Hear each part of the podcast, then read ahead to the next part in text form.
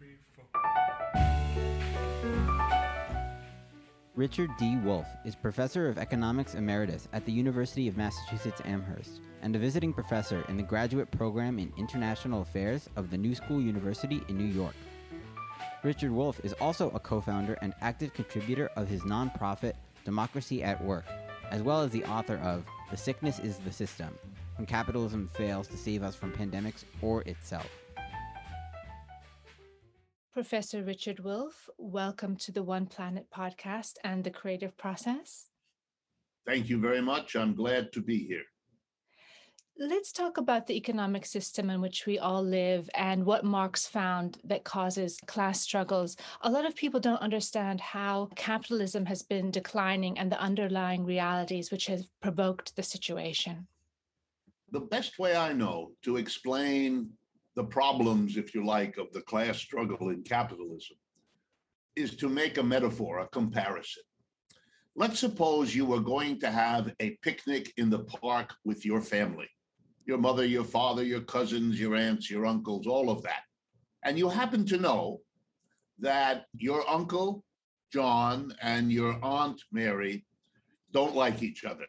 They have never liked each other. They have always fought when they have been together.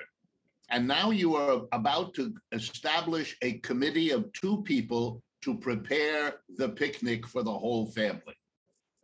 Would you choose to put into that committee John and Mary? Well, the answer is you wouldn't, because you would be creating incredible conflict for no need.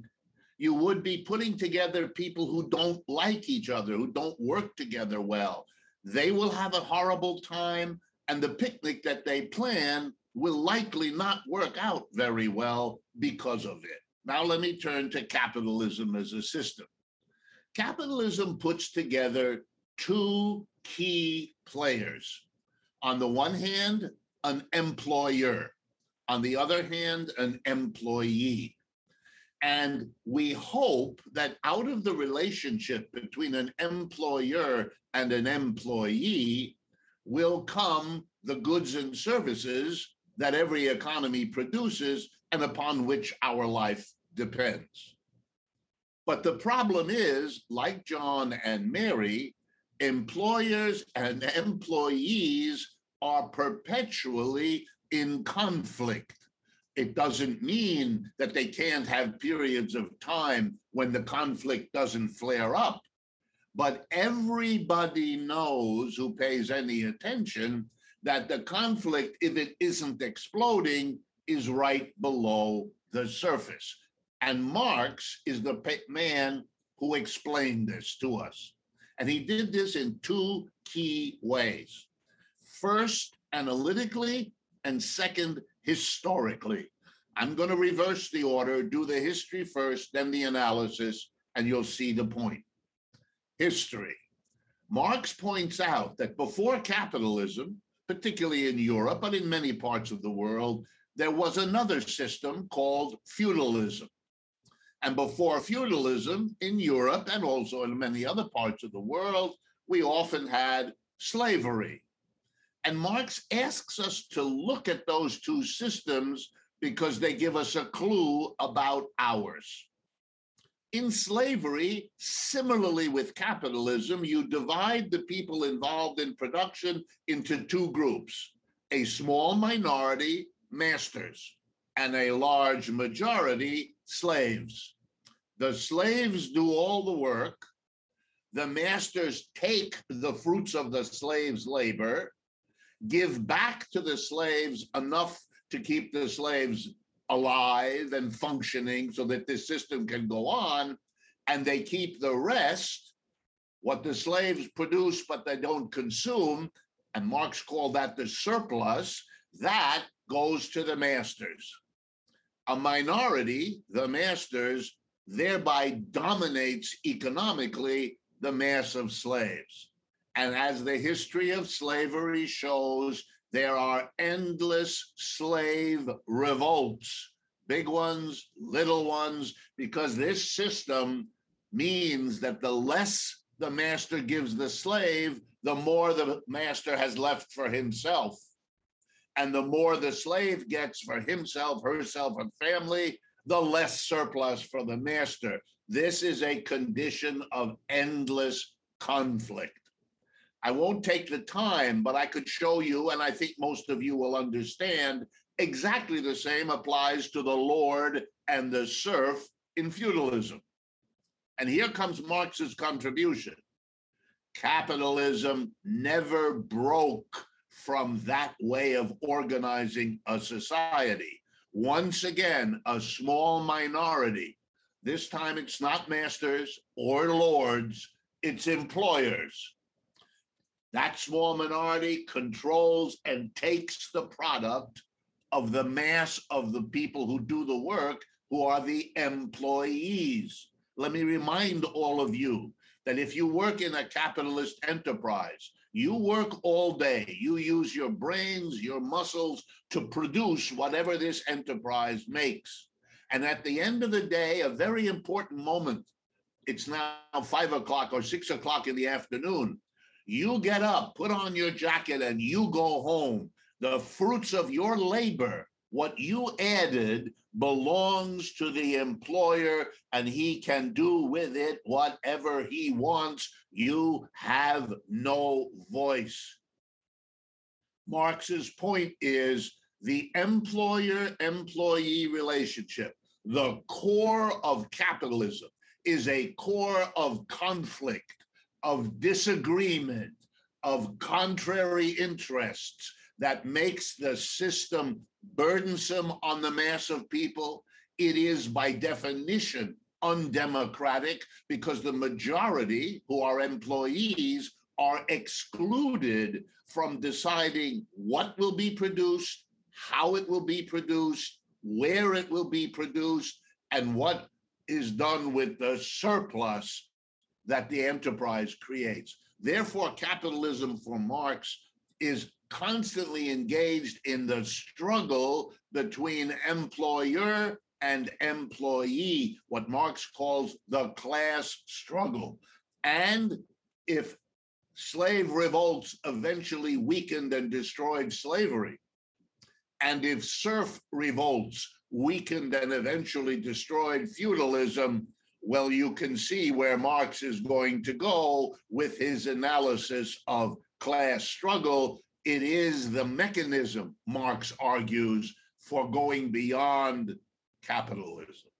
Now, analytically, and again, a simple story. If you sit with an employer to discuss a job you are going to have, and you go over the details of the job, you get to the business about the money.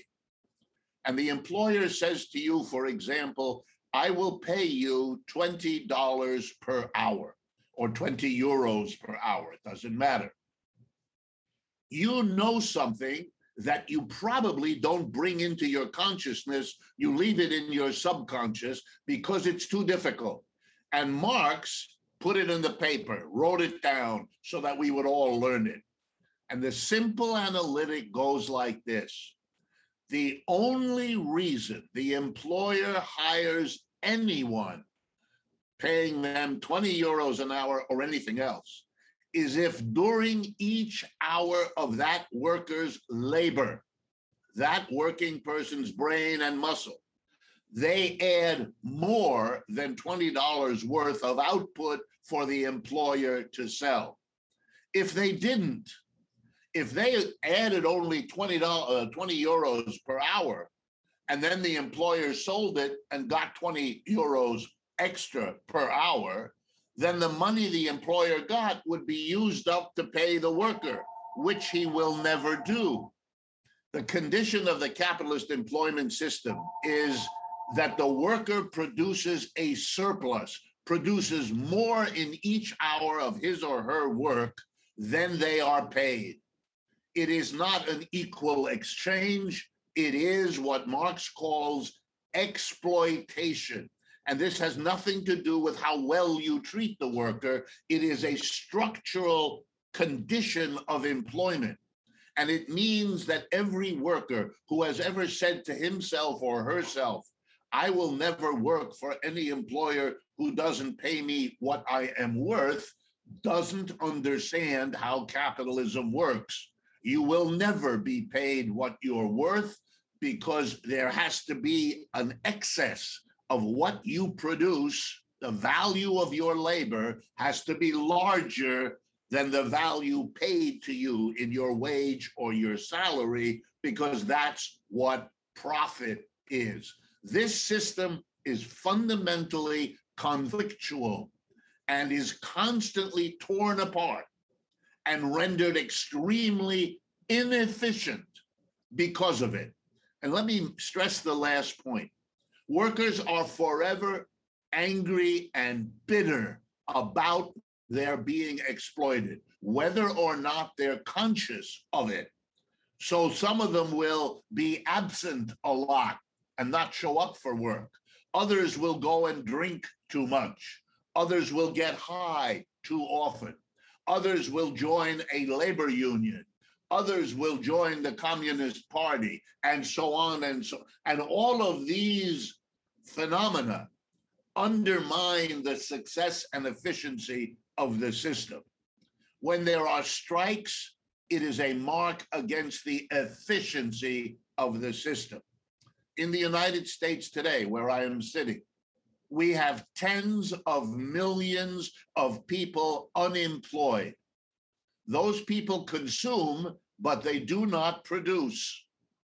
We have roughly a quarter, 25% of our industrial capacity tools, equipment, machines, factories sitting idle.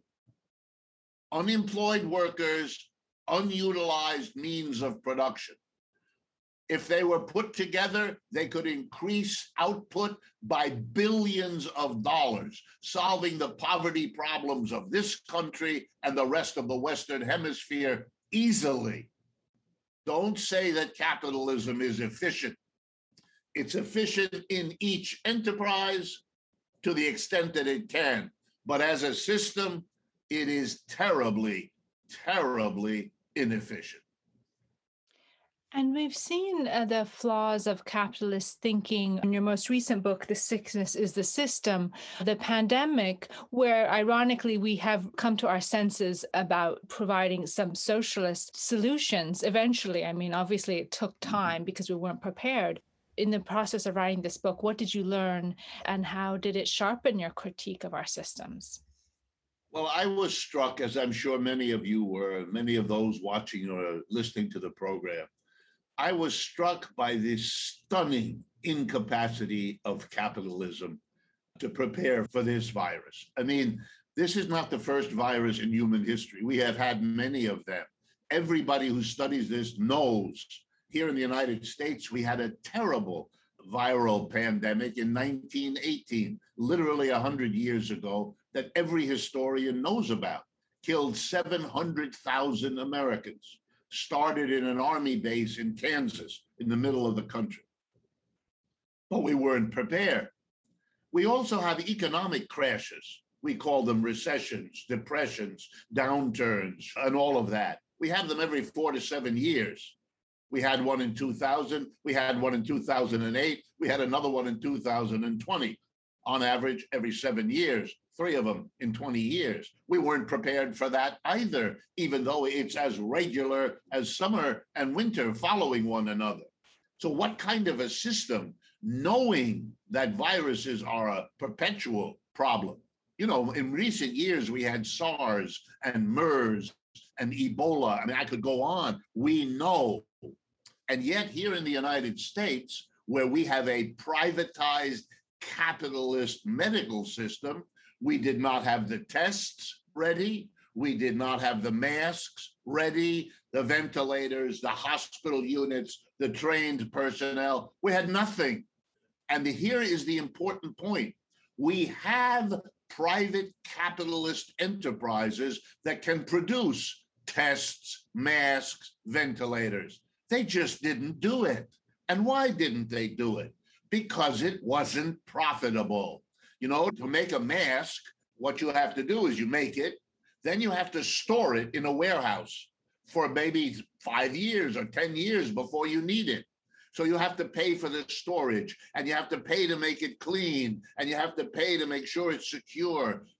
a private company looking at the profits it can make from a mask and looking at the risk of how many years it may have to do it, decides it can make more profitable investments somewhere else, doing something else. So that's what they did. They weren't prepared.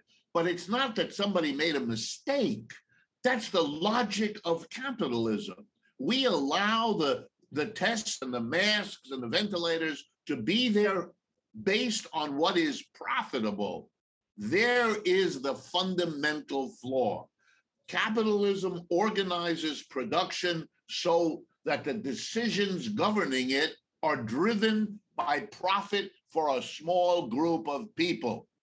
In America, 10% of our people own 80% of the shares of stock of our companies. So a tiny minority, the profit for them governs what exists for all of us. So here we are talking 600,000 Americans have died from COVID. This is a country that has 4% of the world's population and 20% of the world's dead from COVID. We are one of the richest countries in the world. We have a well developed medical center. This system doesn't work. It is broken beyond repair. And nothing showed that more clearly than the total failure in the face of this uh, pandemic. Countries much less wealthy than the United States have done much, much better. It is as dramatic a demonstration of capitalism's lack of adequacy for our period of history as the Black Plague in the 14th century, the bubonic plague carried by rats. That was the message that feudalism had broken down. It could not handle this kind of a situation. And I think we will look back on the combination of a COVID disaster with another economic crash. And they are two separate things that happened at the same time in this country. By the way, the worst crisis of the United States that it is not out of. And I certainly hope that people around the world are understanding that the United States is now going through the worst crisis of its history. We have had pandemics and we have had economic depressions. We have never had the two at the same time. And our political leadership is light years from even beginning to understand what to do and how to fix this. As you've identified, America seems willing to criticize anything except capitalism. And if they ha- resort to a socialist measure, they have to mm-hmm. sugarcoat mm. it, you know, ridiculously, as though it was some bad word. Now, there's a widespread misunderstanding of socialism and Marxism. And you and your nonprofit, Democracy at Work, argues that we can do better than capitalism. Why did you found Democracy at Work and what is its mission and projects? Democracy at Work is one of many new organizations emerging in the United States. Let me be really clear with you. I was born in Ohio, right in the middle of the United States. I've lived my entire life here. I've been a professor of economics all of my adult life. I never experienced, and I did not think I would live to see what is now happening in the United States. One measure of the degree of crisis that will be of special interest to you and your audience is the enormous renewal of interest in alternatives to capitalism.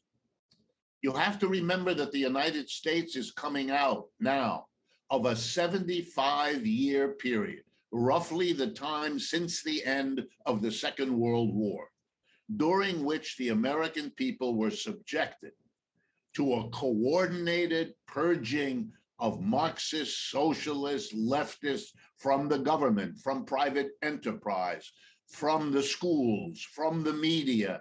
We have been told as a nation that capitalism is wonderful and socialism is a total failure. Americans in huge numbers still believe that. And that isn't surprising because that's what we were told. Let me give you an example of myself. I am a product of the elite institutions of the United States. I went to school at Harvard University, then at Stanford University, and I finished my education at Yale University. That's the equivalent of graduating, I don't know, in, in France from the École Normale or in Britain from Oxford and Cambridge and so on. During my 10 years of education, before I became a professor, only in one semester, we have a system of every year, two semesters per academic year. So I had 10 years, 20 semesters of education. In 19 of those semesters, I got my PhD in economics. Only in one semester out of the 20 was I given one word of Marxism to read. And you know what I got at that time? I got about two months of assigned readings that I was to do, which we did. But such was the animosity and the antagonism and the hostility that there was an entire two generations, maybe three, who not only never studied Marxism, they had no idea what it was.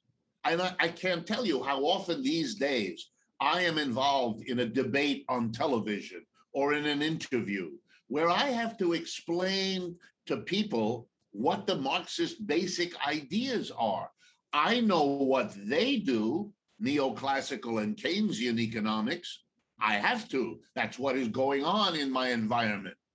But when I start talking to them about the Marxian alternative, they have no idea. And these are perfectly intelligent people. It's not that. There's a complete erasure. Given that, here's what I will tell you. Our goal in Democracy at Work has been to reawaken and to redevelop for our times now a sustained critique of capitalism. In the United States, more than in Europe, much more. In the United States, that's needed because there's been no criticism of capitalism allowed here. You can criticize a marriage, you can criticize education, you can criticize immigration or policy, you can criticize many things in the United States, but there are taboos. And the number one taboo is you cannot criticize capitalism. That is equated with disloyalty, with being an agent of another country, all kinds of fantasies.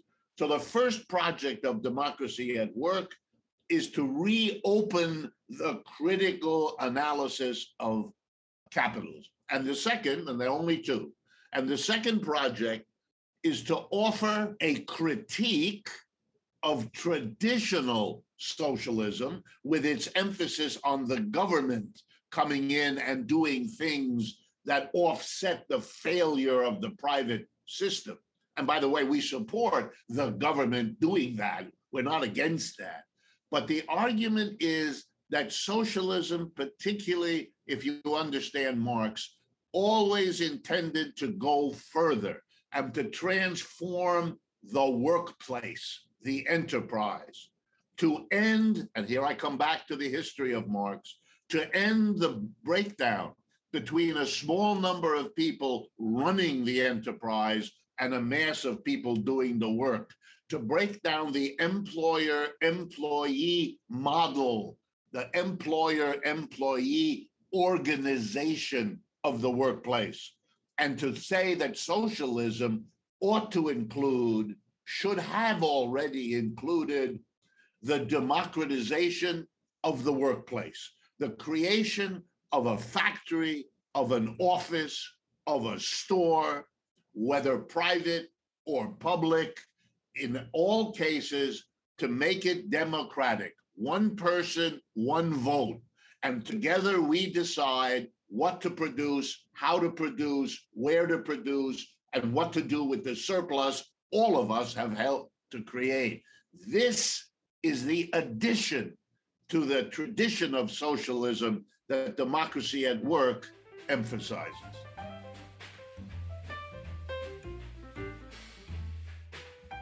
Professor Wolff begins by explaining the fundamental dynamic at the heart of capitalism, which is the relationship between employer and employee. This relationship, he claims, has never truly moved beyond that of the lord and serf in feudalism, a hierarchical system in which the serf has no right to the fruits of their own labor. Additionally, in order for profit to be created, employees must generate surplus value beyond what they are paid, which is what he and Karl Marx refer to as exploitation. I want to know what makes Professor Wolff believe that we can succeed where other countries have failed, in terms of moving towards socialism on a grand scale. China, for example, which has made strides on infrastructure while the US has yet to do so, is better able to mobilize its economy as a result of its being a one party state. In practice, there seems to be a trade off between the ability to take swift action and degree of personal freedom. I would assume Professor Wolff agrees that we ought to live in a rights based society, but I wonder whether he takes a more negative or positive view of liberty. Since he believes in significant wealth redistribution, he certainly prioritizes the right to have one's basic needs met over the right to keep all earned income. I want to know where economic policy crosses the line from socialism into authoritarianism. Where I strongly agree with Professor Wolff is that all too often in the US, Republicans and even some Democrats will fearmonger about the debt and the deficit when regarding social programs and policies that help ordinary people, yet they are dead silent when it comes time to fund another war or bail out large multinational corporations. Although this goes beyond the scope of our interview, Professor Wolff is unsurprisingly a supporter of modern monetary theory, which preaches that unlike a household budget, the federal budget need not be balanced, but rather respond to inflation. On the one hand, politicians have already acted as though this is the case when it comes to endless military spending, so why not apply the same standard to policies that actually help people? However, the notion that the Treasury can continually print money without consequence seems hazardous. What would happen if the US dollar ceased to be the world reserve currency? Now, back to the interview. How do you think we can move toward a better system of workplace democracy? You've spoken about so called communist countries like the Soviet Union stalling once they reach a form of state capitalism and not being able to make that full transition. So, how could the US make that shift? And do you think the solution is political or perhaps revolutionary? Well, l- let me respond by saying this transition is already going on. And I'm going to give you a couple of examples so you can see that it's already happening. So I would respond by saying, I would like to rephrase your question. How can we make it happen on a bigger scale more quickly? And, and I'll try to answer that. So let me give you two ways that this is happening. And, and let me be clear with you. I get an email at least once a week from a group of workers somewhere in the United States, and by the way, sometimes outside the United States, asking me literally for technical assistance. They are in the process of setting up or converting an existing business into a worker co op, and they're encountering this or that difficulty. So I know it's going on from firsthand experience. Number one. Number two, around the United States, we have the following phenomena, which may surprise you. We have hundreds of thousands of small businesses, or sometimes called medium sized businesses. Think of this as Mr. and Mrs. Smith, who together started a business somewhere, I don't know, I'll pick a state, Wisconsin. And they did that 50 years ago. And they were successful and they built it up. And today they are reaching retirement age. They're 65 to 70 years of age, and they have 200 employees in their factory in somewhere, Wisconsin. They have enough. They don't want to do this work anymore. They're 65 to 70 years of age, and they would like to have a gentle retirement. Their children have gone in other directions their children don't want the enterprise. The question for this couple, and I have talked to many of them, the question for this couple is very interesting. What to do?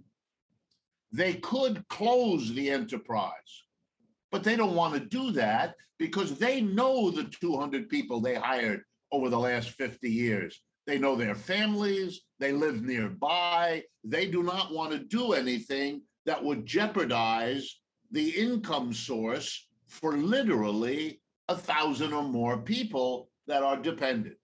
And they don't want to destroy the local community because if the business closes, it won't pay taxes and that will limit what the local municipality can do in terms of public school, public health, and all the rest.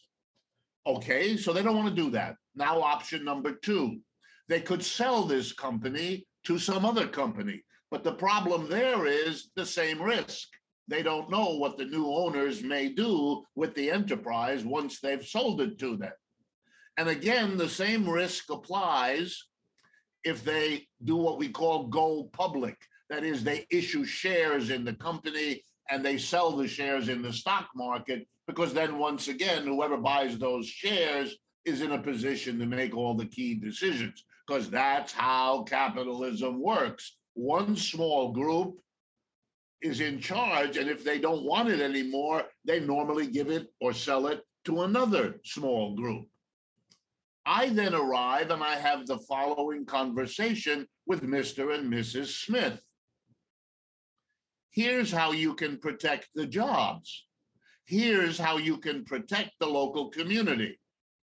Sell the business to your own employees. Convert it from a hierarchical capitalist enterprise into a democratized worker co op.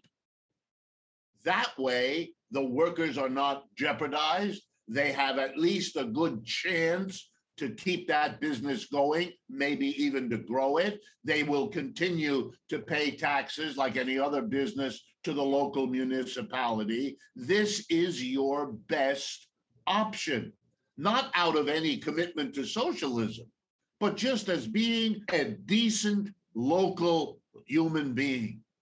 It is not a difficulty for me to persuade them. In fact, in a number of American states, the tax laws are so written that if you are an owner of a small business and you sell it to your workers, you get more favorable tax treatment for whatever you get than if you sell it to another capitalist business. Last point. The problem with this idea becomes, of course, where will the workers get the money with which to buy such an enterprise? And here, let me answer your question as follows. Here in the United States, there are banks that will lend to workers to do this. So, first of all, let no one imagine that there's no commercial bank that will help. That's wrong. Number two, a local organization or a local group of organizations could, of course, help. Local churches have provided the funds to enable workers to buy these enterprises and to repay the church over a period of time. And this, of course, is easier when, and think about this, the workers are also members of that church. Then this becomes much easier to negotiate.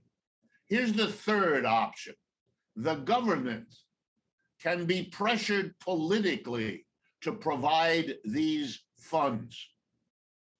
Jeremy Corbyn, the Labour Party leader in England, before he was ousted by the conservative portion of the Labour Party in England, Jeremy Corbyn was committed to do what I just said.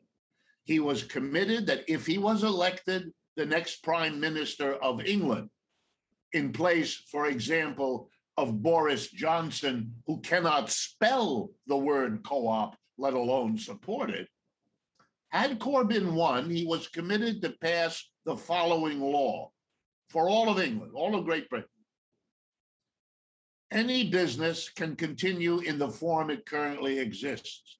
But if a business, any business, decides either to close down or to move out of England or to sell itself or to go public, it must first give what's called the legal right of first refusal to the workers to buy the company from the employers. They can only do those other things after they have offered it to the workers. If the workers do not want to buy it or cannot pay for it, then the employer is free to do all the other things. But they must give the workers right of first refusal.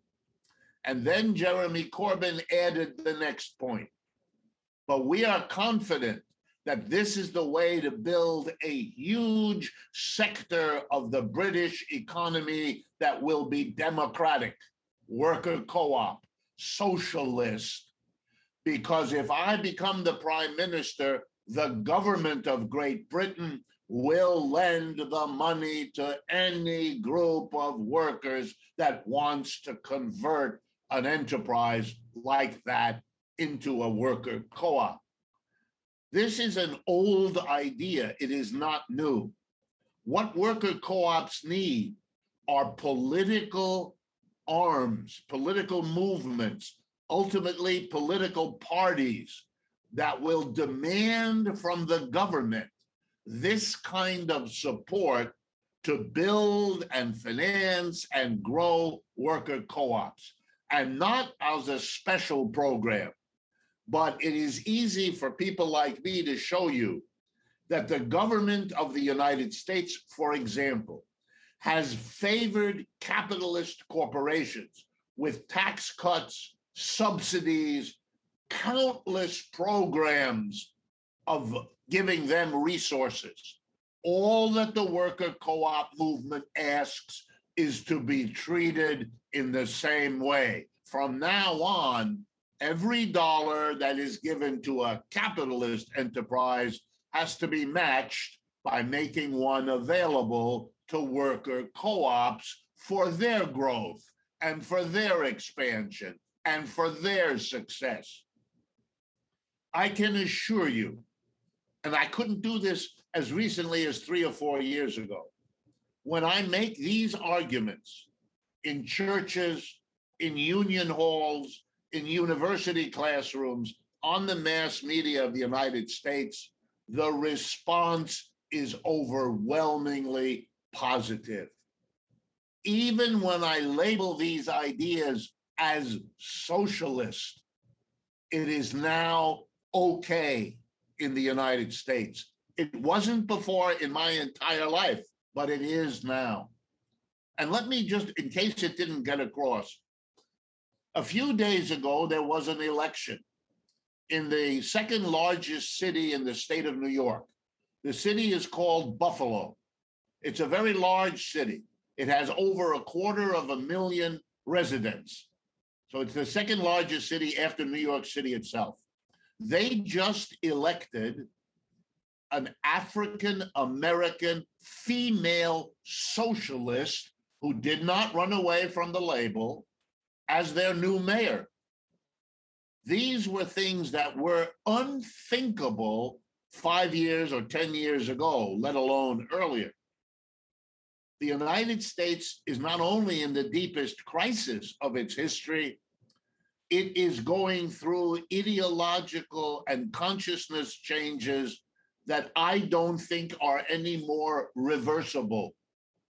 And that's one of the reasons the country is divided, is splitting, is having regional disagreements, and producing, you know, as crazy a leadership as Donald Trump was, and as crazy a leadership as the many trying to replace him are now trying to provide to the United States. And it is not yet clear whether they may not, in fact, get another chance.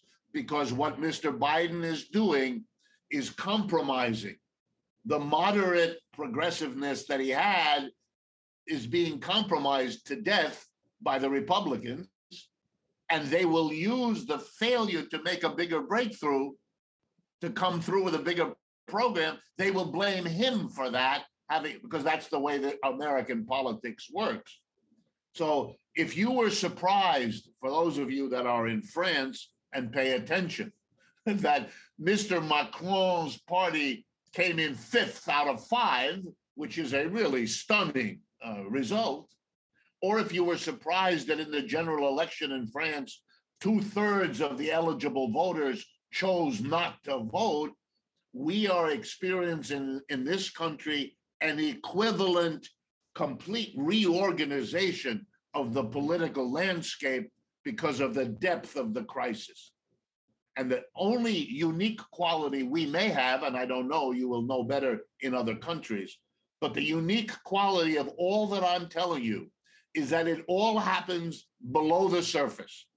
The one thing that the political establishment tries to do is to pretend that nothing is all that serious, that we are working it all out and we are recovering. This theater of normalcy, you should understand as the hysterical effort to hold on to a situation that none of us, and that includes us, none of us is quite clear what in the world is going on, but it is continuing and we're trying to understand it, but it is epoch making change, that I can assure you. I think because it's all about branding, right? Particularly in the mm-hmm. American political scene. I mean, I'm not afraid of the word socialism, but as you said, some people are. But by naming it a cooperative, which links it to enterprise and a kind of free enterprise, but it's actually free to all, not to right. just the masters at the top 1%, I think that that can help that mindset change that needs to take place. And I think that as you identify, we know we're, you know, we're just thinking on to the future. Uh, we're thinking about the climate crisis. We're thinking about just this breakdown in, in the commons. And you know, if we were part of this more cooperative or socialist or whatever the word is, we could solve those problems. But in the way capitalism is just designed to make, as you say, profit for the top. And it's creating more problems. It incentivizes destruction of our planet and so many things.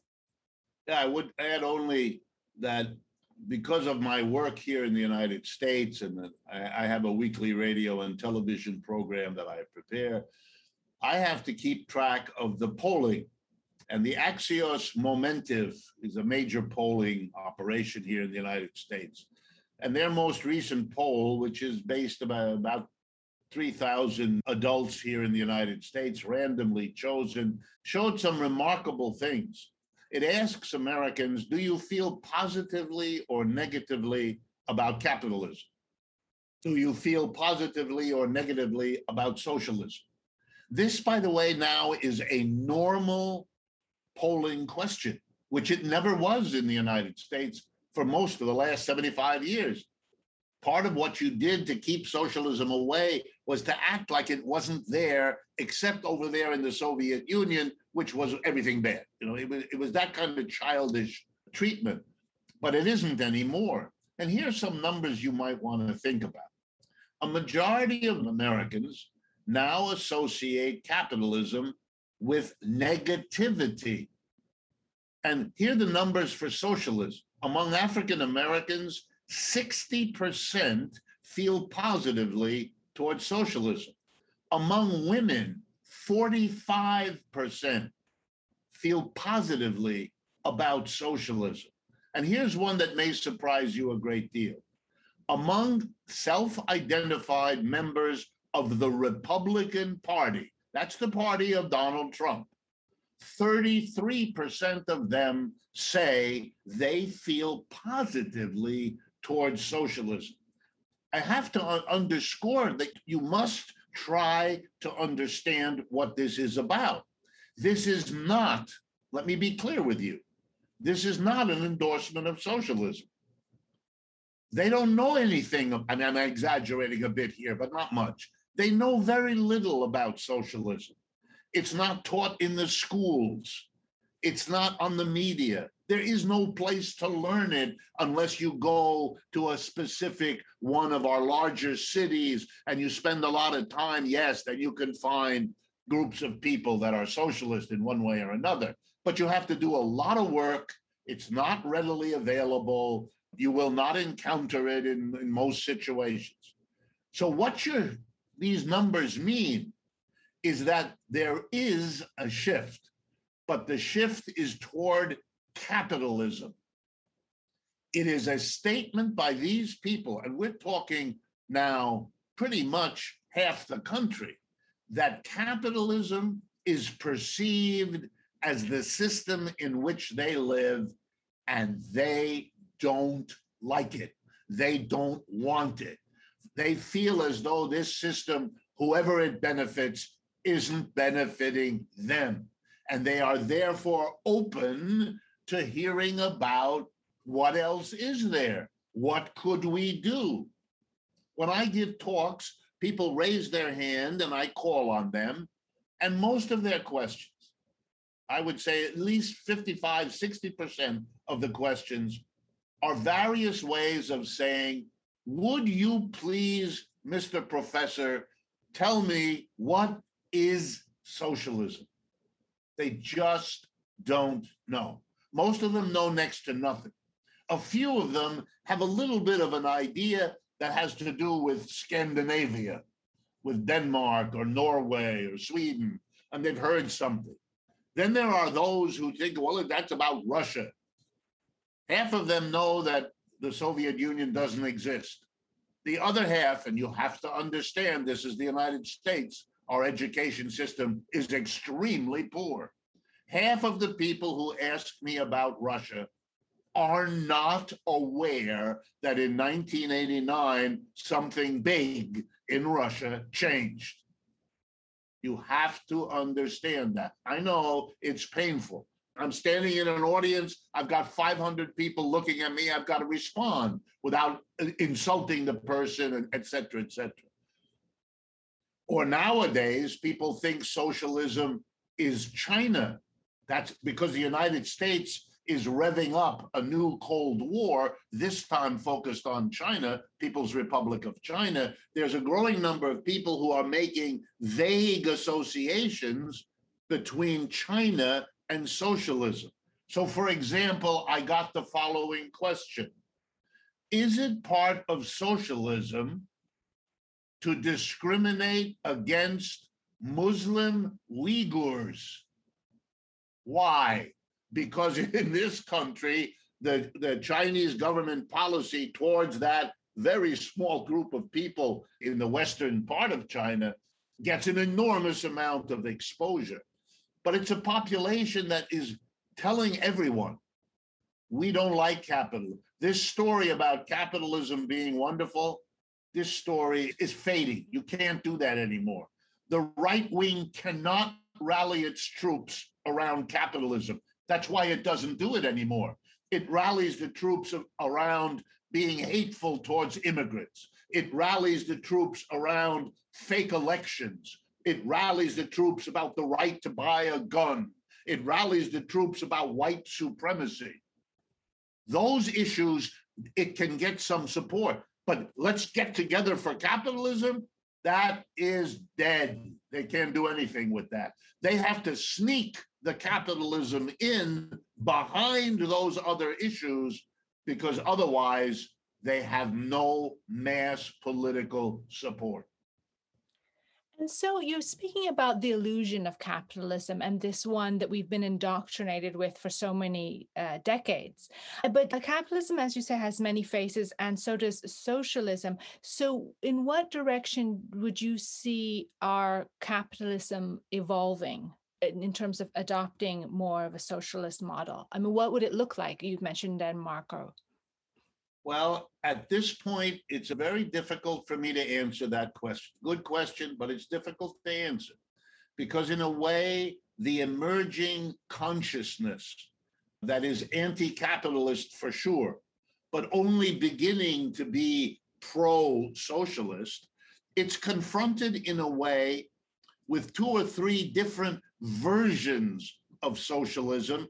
And those are going to be the ones that, in effect, struggle for the loyalty of the new emerging interest in socialism.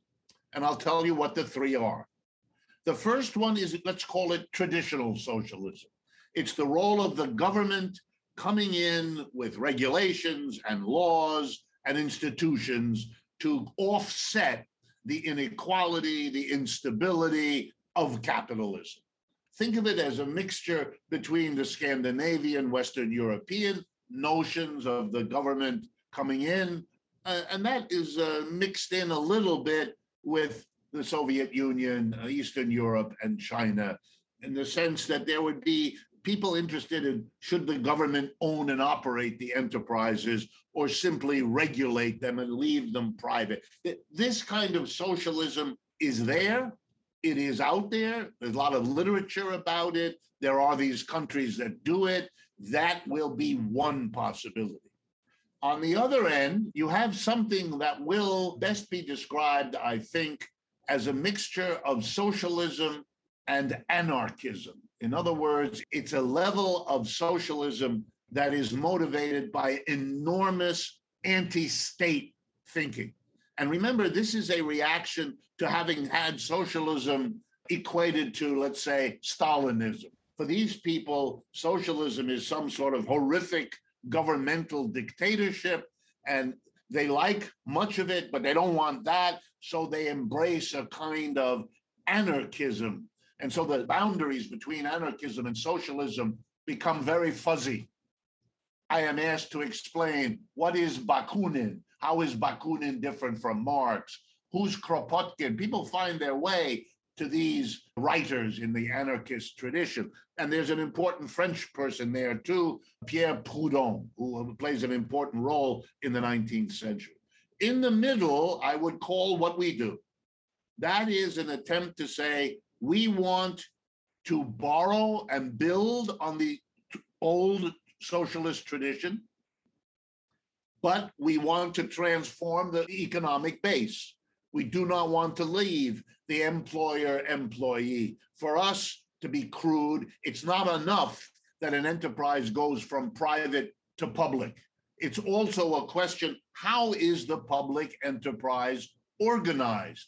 If you simply replace a private minority board of directors with government official board of directors, you've done something important. You may have done something progressive, but you have not fulfilled the image of a socialism we think will appeal to the American people, because I'm working in this country. But I do think that the anti state, the anti capitalist, the pro socialist with a focus on workers becoming their own entrepreneurs collectively, that's a formula which in this country and perhaps others is the way forward for socialism now. Thank you, Richard Wolff and Democracy at Work, for your invaluable contribution and all you are doing to help us analyze capitalism, create a more sustainable democracy to lift all people up, including the most vulnerable and marginalized in our society, so that we can create a better tomorrow. We all live on one planet we call home. Thank you for helping make the world a better place for future generations and adding your voice to the creative process. And I would say exactly the same to you. And I appreciate your invitation, but also the work you do. We are all working in the same direction, and that improves the odds of our success in ways that I know all of us in Democracy at Work appreciate as well. The Creative Process podcast is supported by the Jan Michalski Foundation. This interview was conducted by Mia Funk with the participation of collaborating universities and students. Associate interviews producer on this podcast was Alexander Taub. Wintertime was composed by Nicholas Anadolus and performed by the Athenian Trio. We hope you've enjoyed listening to this podcast. If you would like to get involved with our creative community, exhibitions, podcast, or submit your creative works for review, just drop us a line at team at creativeprocess.info. Thanks for listening.